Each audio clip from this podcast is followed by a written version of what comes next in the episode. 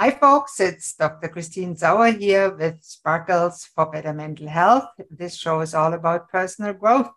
And today I'm extremely excited to have a special guest here, John Giordano. John has gone through an incredible life transformation from the stigma of childhood sexual abuse, homelessness, and a severe addiction to being a renowned addiction expert with 36 years of sobriety. He even started his own holistic treatment center with only $300, and it was worth a lot more after that. 45 million, is that right? Yep. You published three books. You're a consultant for South Beach Detox and a chaplain for the North Miami Police Department. Wow. Welcome to the show, John. Thank you. I'm I, honored to have you. So I ask all my guests, how did you get to the place where you are now? Where did you start? What happened? How did I get here? One mm-hmm. step at a time. Mm-hmm. I'm not even sure I'm here. well, you know, it's um, it was a heck of a journey. You want me to tell you how I started and where I went? Yeah, absolutely. We have time to, to hear stories. Much, I love the stories. You know, they're okay. so important. People can. How much time do we have? We have about half hour, 45 minutes max. Okay, so I'll make it real quick. Okay. Um, I started off my family. Uh, I wrote my, well, I wrote a book. It's called The Kid from the South Bronx Who Never Gave Up. Uh-huh. And that's my roadmap to success. So I'm just, if it's okay with you, I just want to read something and then I'll go into my story. Sure. It's called The Kid from the South Bronx Who Never Gave Up. Here is my roadmap for positive change. There is one thing in this world, one special lesson, one constant that has guided me through the turbulent waters of life. This infinite rule, which most people know, ignore, or simply do not follow their life lessons. That is, no matter mm. the obstacles, the people that get in our way, or things that slow us down, follow this one simple rule. Never give up on your dreams, never let go of your passions, and especially never give up on yourself or a God of your understanding. Wow. I was blessed to become extremely successful, and I'd like to share my story with you. This is how my life was transformed and I was saved from falling into the abyss of hell. And by following this one rule and learning how to have a life worth living. So that's my start off, and then I'll tell you about my life. That is beautiful, but you didn't start that beautiful, I'm sure. No. Everything has a beginning, a middle, and an end. And mine's still going, so I'm, I'm going to be. I just want to say you're not at the end yet. 70, I'm going to be 76 in a in a week. Good so I'm still going. I don't take medications. I don't take anything. I'm in great shape. Um, I follow what I teach. Lots of sparkles waiting for you, as I always say. Okay, so um, when I was eight, my father went to. My father was a heroin dealer. My family was like a mafia family. My uncle was a hitman. Uh, my other family members were doing nefarious things. Uh, at eight and a half, I got molested by some kids in the neighborhood, some boys. And it was kind of confusing for me because part of me liked what they did, and the other part just gave me shame and guilt, and it, it just drove me crazy for a while. And then at nine, I got molested by my babysitter. She was 14. And so I went through that roller coaster ride. I, I went, um, while my father was in jail, I went and joined some gangs. I was in a black gang, a Hispanic gang, Irish gang, Italian gang, all kinds of different gangs. And then eventually, um, I don't want to give the whole story, so I'll just give pieces of it. I went and uh, I got into karate, and karate helped me to channel my anger and channel the way I was emotionally feeling. Um, also, at 12, matter of fact, at 12, let me digress. At 12 years old, I had like an eating disorder. because I uh, kids used to call me Fat John, and I wasn't really overweight. I was just a chubby little kid. You know, as as kids grow, they get you know heavy and then thin. And but anyway, I looked at that and I stopped eating, and I became anemic. And my mother got crazy when she went to the doctor with me. And uh, they said, "What do you mean? I feed him. What do you mean he's, he's anemic?" And then um, I went through that, and that passed. Uh, then at 14 and a half, I joined karate class, and my life changed. I got out of the gangs. I started competing. I became a national karate champion, um, and uh, also judo champion. And um, I also studied jujitsu. So then I found a girl. I got married. my uncle was, and what had happened was the caterer um, insulted my uncle at the wedding. So the next morning he killed him. So we had to go, my wife and I, my new wife and my new family had to leave to go back to Florida. So that was kind of like a nightmare. And um, then there's more about that, what happened in the book. So then, uh, as time went on, uh, I started to. Uh, we moved to Florida, and what happened was the first drug I ever did was LSD, and um, I did that because my students, when I was teaching karate in Florida, they used to come to my class stone, and what I used to say to them, "What are you doing?" So I used to exercise them until they threw up and figured out to discourage them from coming to my class like that, but it didn't. And one day they said, Well, why don't you see what it's like? So one day a friend of mine came over and he had this little clear, little bottle with clear liquid in it. And I said, What's that? He said LSD. So this was 1965. And it was it was pure lysergic acid. But what I didn't know, it was for five people. So I said, let me see the bottle. I took it, opened it up, and drank the whole thing.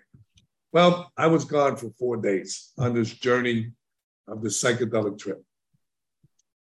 And then from there, I kept doing it because I felt my mind was getting expanded and doing all these different things. And then I went on, I went to pot, and then I went to pills, and then I, I tried opiates once. I didn't like it. I got sick. I never drank because I got nauseous when I drank. Um, fast forward to all the things that happened to me uh, then what I wind up doing, and it was interesting because I was successful in almost everything I touched, even though I was using drugs and alcohol. Uh, giving you an example, I did eight plays in a theater performing arts and Jackie Gleason Theater at Miami Beach, Kabuki Theater. I put together, I wrote it, directed it, acted in it. Uh, did the marketing for it, and we had standing room only. So I did that, and then I also did. Uh, I threw a concert with James Brown um, for a grand opening of a flea market in Liberty City in Overtown. Now, Liberty City and Overtown in the black community is where the riots went on in 1980, 81. And most people didn't want to go into the city. They were afraid. So what I did was I went around to all the churches and all the deacons and I was singing and dancing in the churches and you know and getting them to come over to support me in the flea market because what I did was I created a theme for the flea market. What I did was I went to the SBA people, small business booth in the flea market. Okay, I teach them how to run a business, how to buy wholesale, and things of that nature. So it was helping revitalize Liberty City and Overtown. Then I got an idea. I wanted to invite President Reagan to the flea market grand opening, and everybody laughed at me, of course. And uh, so I sent a letter out, and I got a letter back two weeks later from the president's office. And he said, Sorry that the president can't come due to scheduling, but we're going to send a representative. And they sent Carrie Meeks. Carrie Meeks happened to be the state representative, and then later became Senator Meeks. And of course, they check you out thoroughly before they come to you. And um, she saw what I was doing. She went to the Martin Luther King Foundation and they presented me with the Martin Luther King Award on stage in front of 60,000 people. Wow. It was the wildest thing you ever seen in your entire life. Now, I was still using at the time, not as heavy, but I was still using. So there's things that I did going through. So as far as I was concerned, there was nothing wrong with me. But my family, there was things wrong with me, but I just didn't see it. So my family did an intervention on me, and I told you who my family was. So I'm wondering who's doing an intervention on them. And and um, my mother said she'll never talk to me again. So I said, you know what? Let me go into treatment and have them leave me alone. And I had some cocaine in my sock. I went into the bathroom and did a couple of hits, and then I went into uh, into the treatment center. And um, I remember the, the therapist saying to me, "Oh, let me digress a little bit too. What I wind up doing, I used to do collection work for the smugglers. I, I used to sell drugs. Okay, so I became everything I didn't want to become. So I became everything my family was, which I always said I would never be, but that's what wound up happening. Anyway, so I went in there, and then they wanted me to share my most deep, deepest and darkest secrets with the group. I said, if I do that, I have to kill you. So, uh, you know, it was just like I said, what am I doing? I don't belong with these people. I wouldn't even get high with these people. So uh, the bottom line was is that I was just like everybody. But of course, when the drugs influence your brain and you don't realize that you're being influenced. You know, you're in denial about what's going on because you're really working from a fog. You're not working from clarity. Once I started to clean up or clear up, I started to realize that, wow, I hurt myself, I hurt my family, and I started to get more more clarity about what's going on. How long and, did that take, John, from when you went into the treatment center about, took about cleared three, up? About three weeks. Now I, I, was I was really not detoxing. I was detoxing, but I wasn't. I was on I was doing cocaine and smoking. Well, I wasn't smoking, but I was just doing cocaine at the time. So anyway, treatment is called a detox. They're not detoxing anybody, they're stabilizing them. Mm-hmm. To detox somebody is to detoxify them. uh, I wanted to go home. It was like I went in December 4th, and it was around Christmas time. I wanted to go home for Christmas Eve. I said I want to see the kids. I don't want them to come here to see me in treatment. I was lying. I wanted to come home. So my friends would come give me Christmas cards with Coke in it, and I would get high. But uh, they turned me down, and I got very crazy. And I see, I don't know about anybody else, but I never just got angry. I got rageful. And it didn't just go away in 10 minutes or an hour. Sometimes it lasted for a whole day. Anyway, went running into my room, cursing, punching the door. And I remember my therapist said, Hey, John, you ever pray on your knees? And I remember telling him, What are you, a joke? I went to Catholic school. I got calluses on my knees. So I says, uh, He says, No, no, for humility. I said, Humility? You mean God doesn't hear me? How about if I'm in a closet? Would he hear me then? So he said, No, no, John, just think about that. And, and it stuck in my mind. And that's what therapy does sometimes. People just click in and they don't even realize that they're clicking into it. And anyway, I went to get down on my knee, and I just may sound a little crazy to the audience. Uh, I couldn't get down on my knee, it wouldn't go down. So what I did was I, I remember it so clearly. I had to push my knee down. I pushed my second knee down. And for the first time, I prayed to whatever was out there to just get rid of this pain I had inside of me, this emptiness, this loneliness, this, this shame, this guilt. And my anger went away like it never was there. Now, I don't know about anybody else, but never happened to me. So, as sick as I really was, I tried to get it back. It wouldn't come back. So that was like one of my spiritual awakenings in treatment. Eventually, I got out of treatment. There's more that happened, but I'll, I'll you're going to look at the book. Uh,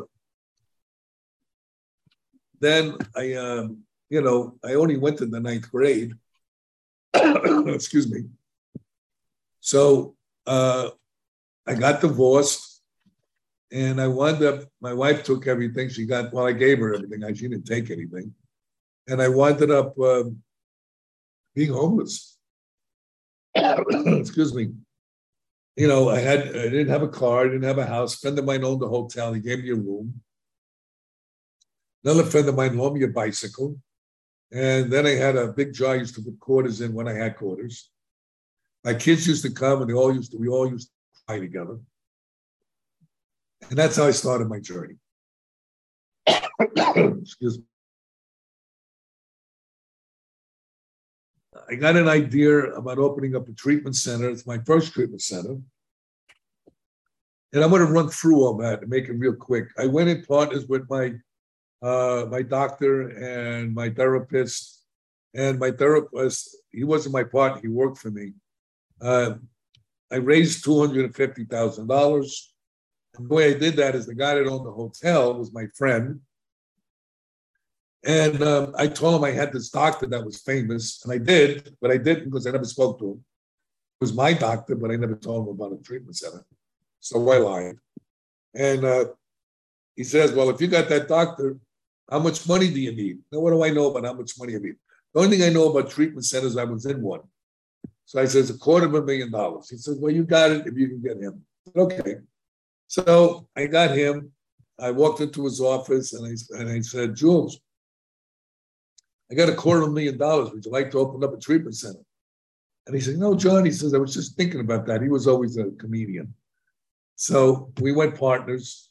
I hired, I didn't know it was unethical. I hired all the people from Mount Sinai that treated me. I gave them almost double their salaries.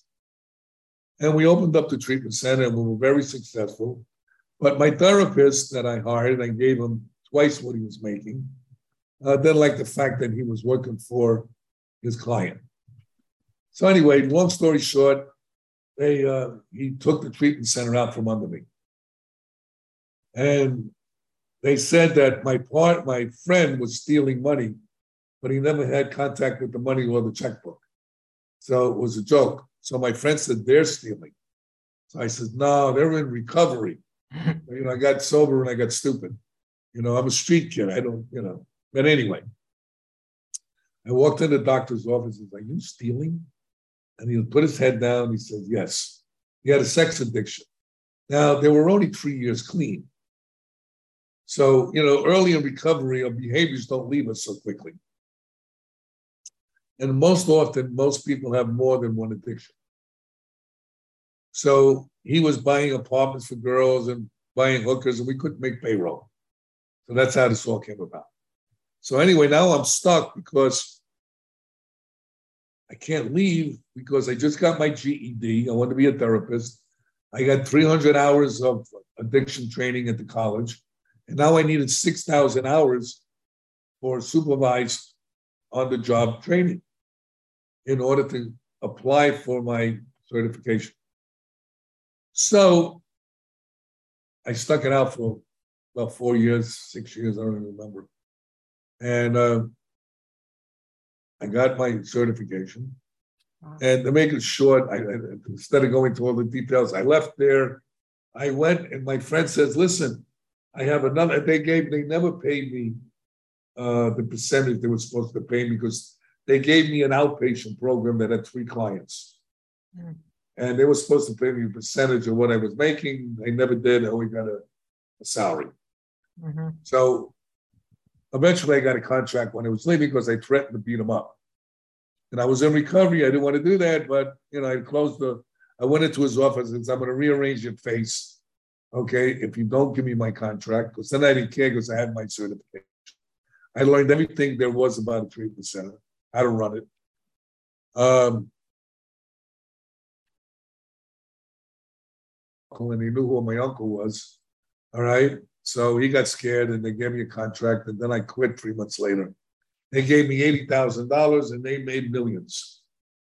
So I had another addiction called a spending addiction. And that money went real quick. Then uh, my friend said to me, Hey, John, I have a guy that wants to open up a treatment center.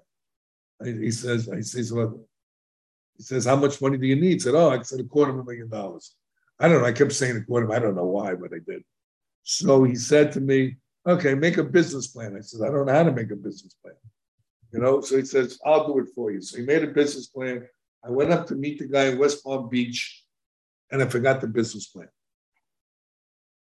So now I'm two minutes away from the guy. I can't go home. I got to go forward. So I went forward and I explained to the guy, sorry, man, I I forgot the business plan. He said, I don't care. Here's a napkin. Tell me where you need the money and what's going on. So I did. So he gave me the money and we opened up a treatment center. It was very successful, but the problem was I made the same mistake the second time. I never had a lawyer. I never read what I was signing. Excuse me. So what happened was one day I walked in, he said, I'm firing you. I said, excuse me, I'm your partner. You can't fire me. Contract. He didn't like Just a second, some phrasing here. He didn't like the fact that I spent seven hundred dollars on seventy thousand dollars business. Um, so I said, You can't fire me. And he said, Well, you're fired. So what I did was I told him I was going to throw him through a window. And then my recovery kicked in. And the guy that was the clinical director was my sponsor. And I took him away from his job, who was making 29,000 a year, gave him 50,000 a year. He just bought a house. He said, John, I can't leave. So I said, but you don't know how to run this business. He says, we have know, one. I can't leave. So I didn't know. Later on, I found out he was a corporate raider. You know, he would get somebody that knew what they were doing, build a business up, and then take it out from under them. So I'm sitting in the parking lot with my little box with all my stuff, starting to cry, and can't believe that this happened again to me. Then I wound up being the clinical director for uh, uh, indigent facility, 55 bed, uh, HIV clients, uh, dual diagnosed clients. That means people that have addiction and mental health issues. And it was an old therapeutic community. There's a kind of put you in the middle of the room, they break you down, and then they build you back up. I, I, I, did, I said, this doesn't make sense. I don't know about anybody else. I didn't need help breaking myself down. I did a good enough job on my own. And then they would feed him chocolate cakes and ice cream and all this stuff at lunchtime. And then the people would act out an hour, half hour later. Then we would put them on a bench, put a sign around their neck. I said, This is ridiculous. So I quit.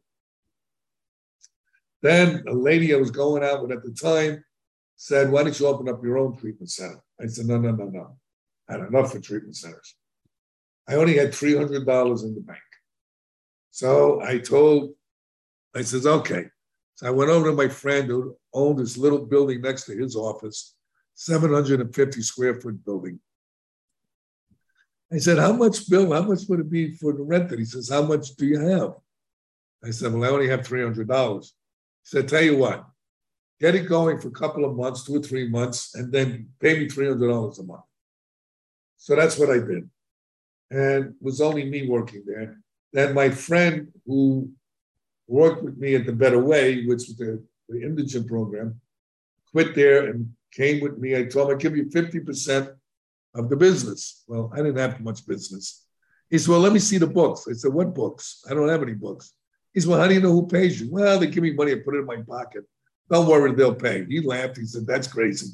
So he took over the business part. And then his son got involved, who was an internet genius. And what wound up happening uh, eventually, we started about 18 years later, and we had creditors chasing us. We couldn't make payroll sometimes. Um, it was crazy. But we still gave treatment to people that didn't have any money, which was even more crazy, but we wanted to help everybody. We never was after the money, it was after helping God's kids. And so what happened, wound up happening was is that I got connected with a Dr. Deborah Mash. Uh, she was a neuromolecular scientist from the University of Miami School of Medicine. She was the head of the brain bank and the head of the Alzheimer's Foundation. And she was doing this experimental drug called Ibogaine. Uh-huh. And I called her up. They were looking for people to volunteer. So I called her up. He said, Look, I'm too busy for this. And she said, I'm sorry. I already have enough people in hung up. Okay, six months later, I get a phone call. It was her. And she said, Look, everywhere I go, your name pops up because you see, I was doing holistic approaches to addiction. Okay, I was giving them nutrients. I was checking out if they have any allergy. I was doing all kinds of different things that nobody was doing. It probably was working better than the usual approach, was it? Right. And, you know, and I was getting a hell of a reputation. So we got together, and then I was getting a lot of clients from her, and then we used to send them to St. Kitts. And I, because it was a one drug, you can't do it here in the States. Ibogaine is a bush from West Africa okay. that was done by the Mini tribe. that utilized it for a rite of passage, and it was a partial psychedelic. But it detoxes people in 24 hours from opiates, from methadone, from alcohol. It's like wild. And not only that, they come out and they don't have any cravings. Wow. So I work with Dr. Metz. I still work with her. So it's over 20 something years now. Um, and that's how it helped me to build the, the, the, treatment center, along with my partners, Jerry and Gerald, who were instrumental because it's always a team. It's never one person that builds anything. And uh, so we had this team together, had the greatest staff in the world. Well, we wind up having seven buildings and 147 employees and we sold it in 2012 for 45 million. Wow, congratulations. Now, if you ever would have told me that, I probably would have punched you in the face thinking that you're making fun of me. But this is what happened. So I still do God's work. I still write books. I lecture all over the world. I'm currently part of a team uh, of researchers, scientists, clinicians uh, from around 15 universities. Mm-hmm. I'm in currently in now 79 medical and scientific peer reviewed journals. Uh, I lecture all over the world. I've lectured to over 100 countries already. Uh, I lecture internationally. I've been in Budapest, I've been in Taipei and uh, Chicago, Baltimore, and then uh, COVID hit. Now we do it online. And that's where I am today.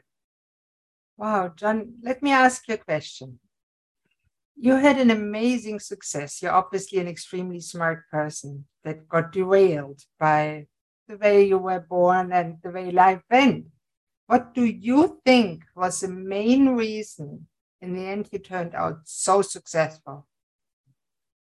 Well, the main reason was I just kept doing the work, you know, and I felt that I was helping God's kids because you see, I was very selfish and self centered. Most addicts are.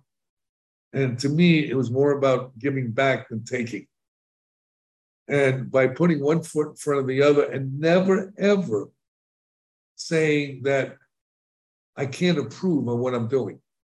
So I was always, we did at my treatment center, and nobody's, we had a reputation that was unbelievable. Uh, we were packed. It was crazy how incredible. It was nobody, even to this day, did the kind of treatment we did. Some of the things we did was neurofeedback, biofeedback, acupuncture.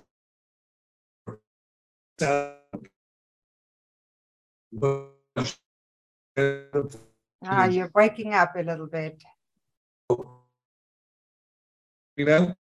Let's go back when the holistic kind of treatment because Zoom was breaking up. It's still broken. It's Okay. still Hear me? Let's take a little break and we'll wait until the uh, internet on your side comes back through. Come on. Sometimes it helps to take the video off and put it back on.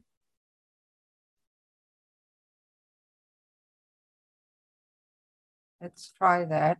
Okay.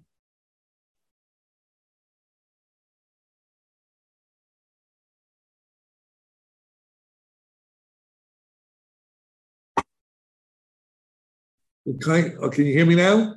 Yeah. Okay, the kind of treatment we did was neurofeedback, biofeedback. We did light and sound therapies. We did, uh, we checked people for allergies because certain allergies can cause depression. We also did heavy metal testing because that also can cause disruption in neurotransmission. We did gene testing because I work with a Dr. Ken Blum, He's the geneticist that found the addiction gene. So is we found out if you have a mild, moderate, or severe propensity for addiction. Now, just because you have that gene doesn't mean that you're going to be an addict because such thing as epigenetics. Epigenetics means the social environment can change the gene expression. We did amino acid therapy. We did 15 studies, double blind studies. We showed how this amino acid compound upregulated dopamine, which is the feel and serotonin, which is the feel good drugs that we manufacture naturally.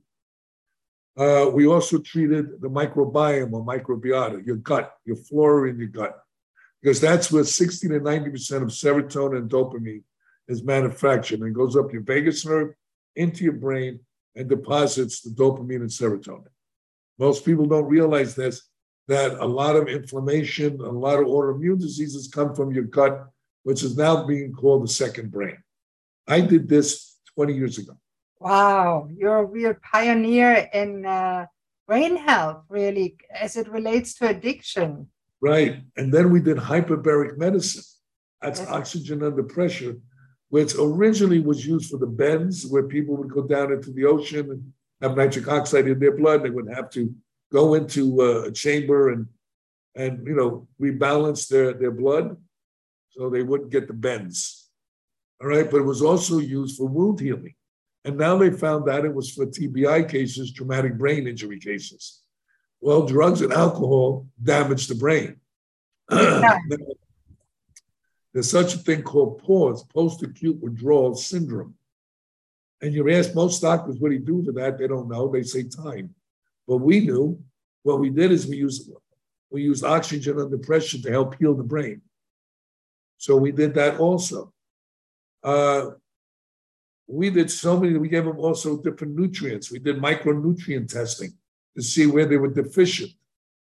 We found people that 85% of the people had heavy metal toxicity.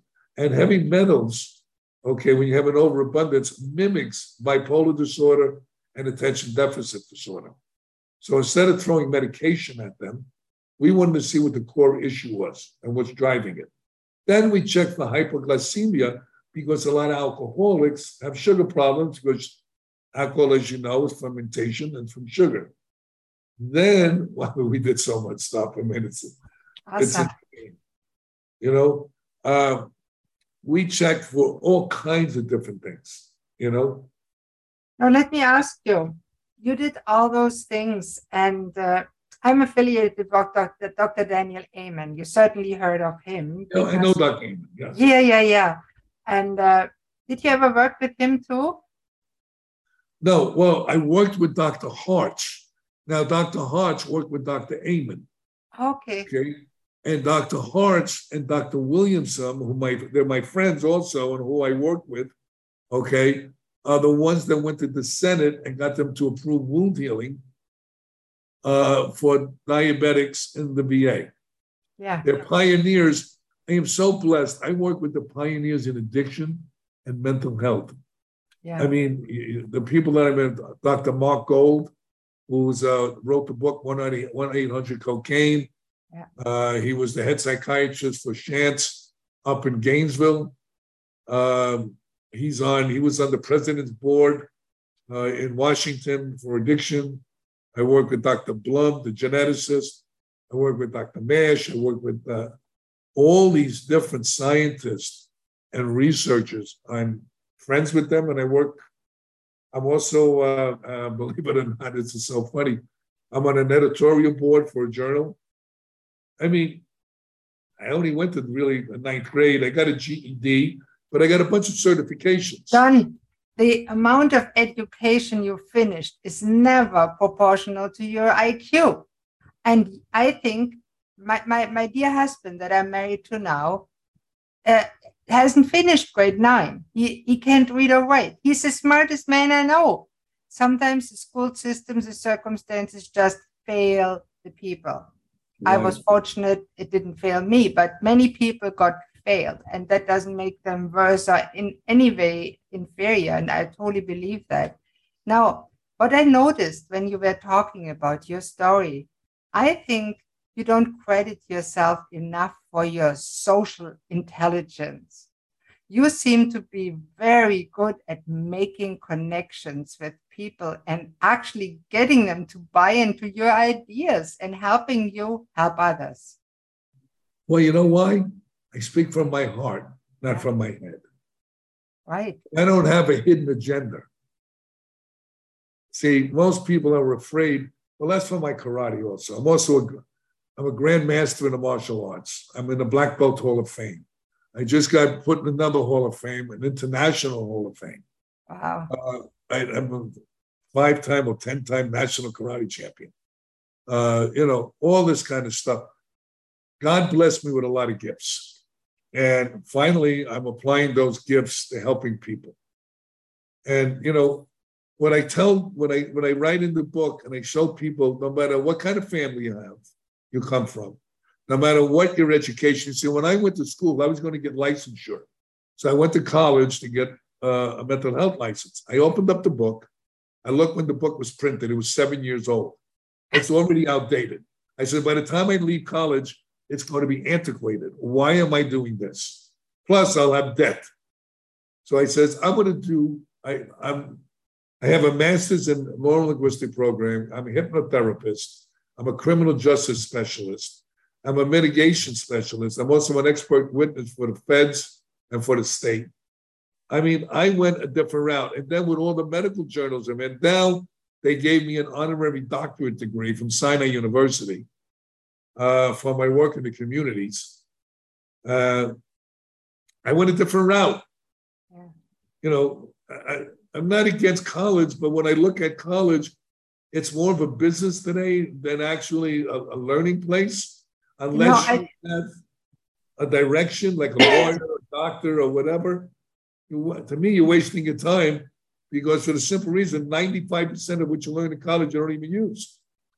I totally agree. I actually tell young people think twice before you enroll in college and throw your win- uh, money out of the window unless you really want to have a specialized degree where you need it. Right. Because otherwise, you can learn much more on the net with books, with talking to people like yourself that are in the forefront of, of science. Now, let me ask you you were enormously successful financially and in business and you are highly educated and and hats off for that how did your personal life pan out my personal life was a nightmare before i was in treatment i'm married four times mm. My father told me keep doing it till you get it right but you know that's a, that's an attitude okay okay so what happened was I, I, got married while I was in recovery, but I was still new in recovery, and I, my choices weren't the greatest, and I still had some old behaviors. But what happened was the woman that I was married to was also in recovery, but she pushed me to go get a degree in this and go get a certification in that. But meanwhile, she had severe OCD, and we just didn't get along. And uh, and the bottom line was is that the woman I'm with today, the most incredible human being I've ever met. We're together going on, well, not going on, we're 27 years together. Uh, when I first met her, she was in my treatment center. I didn't even know. My first treatment center, the hospital program I was part of. And she always had a crush on me, but I don't know. I didn't never pay attention to the clients that way. And um, as time went on, we kept running into each other, and she was in school being an intern, and I was running a group, and she uh, came into my group as an intern, and uh, she was chewing gum. I said, "Excuse me, ma'am, stop chewing the gum, spit that out, and sit down." So that's how we first met. So my son happened to cause a lot of problems in school and was with me for the day. So when I got out of group, he says, Hey, Dad, that girl really likes you. I says, oh, Okay. So I handed her my card. I said, Listen, when, if you ever want to be an, uh, an intern in my program, I had another program, give me a call. So two weeks later, she gave me a call. And I says, she says, you remember me? And I says, oh, yeah. Uh, I says, you want to be an intern? She says, no, I want to go out with you. So he says, oh, okay. so that was how we started off. Three months later, you know, I, I had this treatment center with the $300 thing, and we were struggling really bad. And we needed to grow, and I couldn't grow because I didn't have any money. So I saw her, she had a car, a brand new car, and the kids were wrecking the car. So I told her, I said, look, sell the car, give me the money, and I'll buy your car 10 times better one day. So that's what she did. Wow. She sold the car, gave me $20,000. And I don't know, about seven years later, I bought her a Bentley. Wow. So that's that story. What a story. John, let me ask you do you believe in fate and destiny?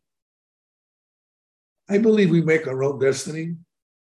And I believe if you're doing God's work, whatever happens is supposed to happen. Mm. One of the podcasters asked me once, What would you change in your life if you had to change something? I said, Absolutely nothing. Because everything that happened to me brought me to where I am today. Yeah, that's awesome. Is there anything that you would tell your young John? Say you would talk to yourself when you're 20? Say that again. If you could talk to your young self, say at 20, what would you tell John then? Same thing I tell my son that doesn't listen.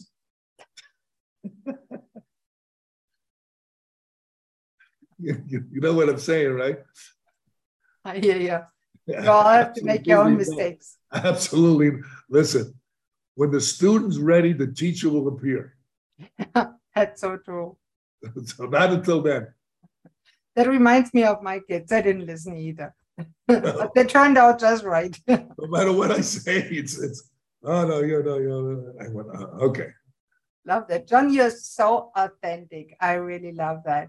So your life is not over. What is going with, on with John for the rest oh, I'm, I'm starting on a new journey now. I found two things that are incredible. One thing I found was uh, are you familiar with the atlas? What that is? The What? Part of our body. It's called the atlas.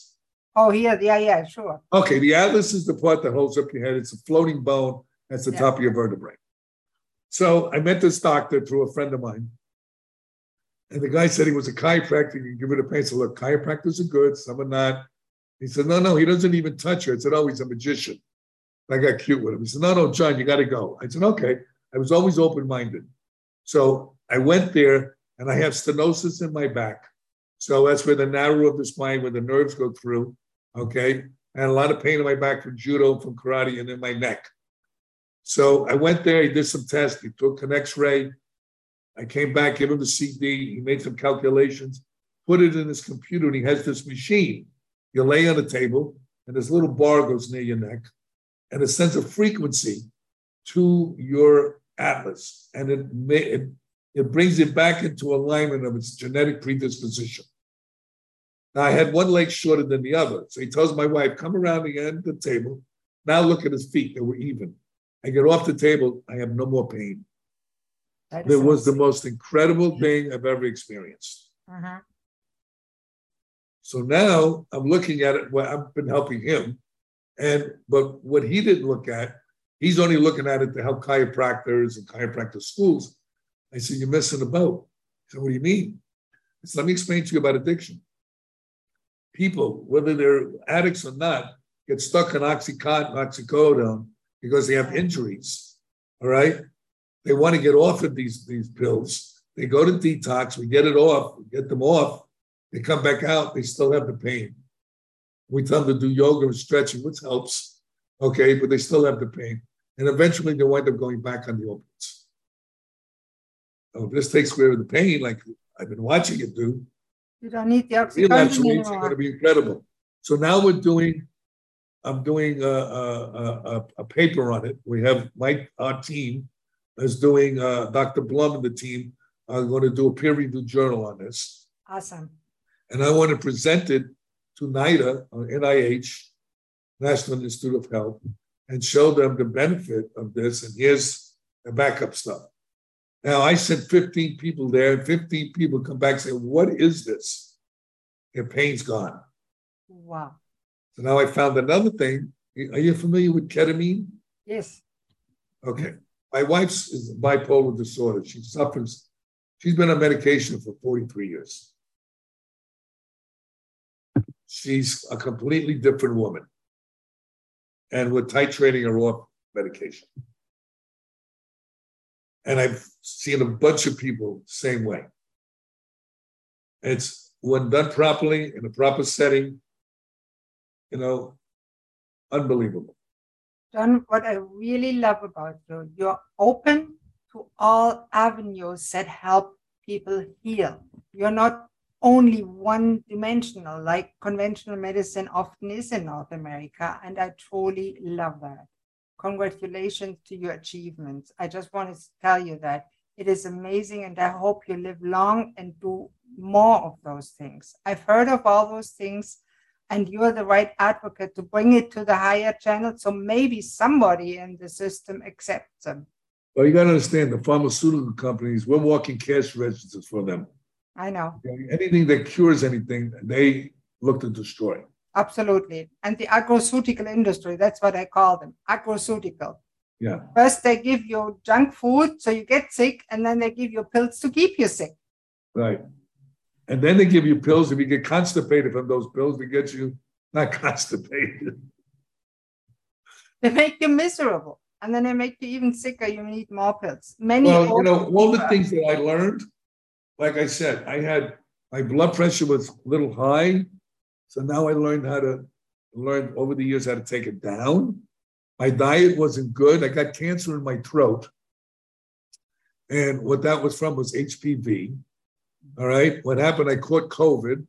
I got rid of that in two and a half days because my, my doctor was an alternative doctor. Right. Ivermectin. Don't use ivermectin. Baloney. Great stuff. In Canada, you lose your license as a doctor if you prescribe it. Isn't that ridiculous? Yes, they're they're, they're stupid. Uh, and then we use uh, monoclonal uh, antibodies uh-huh. and ivermectin, and then I had uh, uh, a steroid and antibiotic yes. on. Well, there's right? an excellent FLCCC protocol that will work, but it, it's not generally accepted because it's so the, the, right. The reason I got the, the, what happened was my immune system went down from the COVID, mm-hmm. and HPV, you know, is a virus stays in your body for forever. So it had to change. So I changed my whole diet around. My cholesterol was 212, it went down to 166 with the different nutrients that I take and the different diet that I'm doing. My A1C was 6.1, now it's 5.5. And my blood work is perfect. How is your omega 3 6 ratio? What? You don't know your omega 3 6 ratio? Oh, I have to send you my blog post about it. It's more important than cholesterol. I'll send you that. You want to know about that. Well, what right. is it? Sorry, I didn't understand. Omega 3 6 fatty acids ratio in oh, your yeah, omega 3s, of course. That's what I take. No, no, you have to the index is important, the relationship. Yes. That's and you right. can measure that in the blood, and it should be more than eight. Right.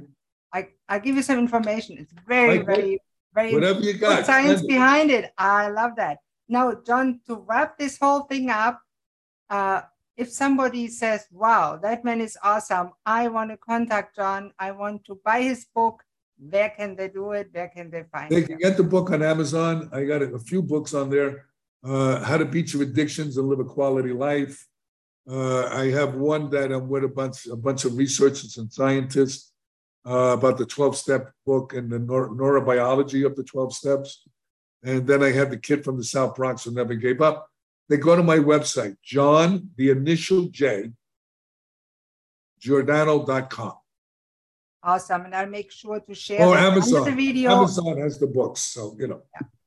What I'll do is I'll share your website and your name, of course, under the video as I usually do in the podcast notes. And I'll put it on my website and I'll put your book right underneath so they can just click on it and buy it. All righty. It is so worth doing and reading your whole story. It's inspirational, John. You're an example of how somebody can whip themselves out of nothing and never give up and be an example, a role model for others. Thank you so much. And I'm still going. Absolutely, go long. I'm still going. Oh, it's I hard to hit a. It's. I learned something. It's hard to hit a moving target. Ah, so you got to keep one. moving. And you know, once you hit the 100, you're pretty safe because the statistics say hardly anybody dies that's older than 100. Most people die.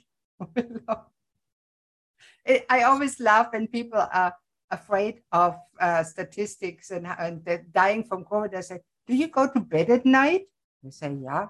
I said, Don't you know? Most people die in bed. How can you go to bed? It's a dangerous place, statistically showing people die in bed all the time.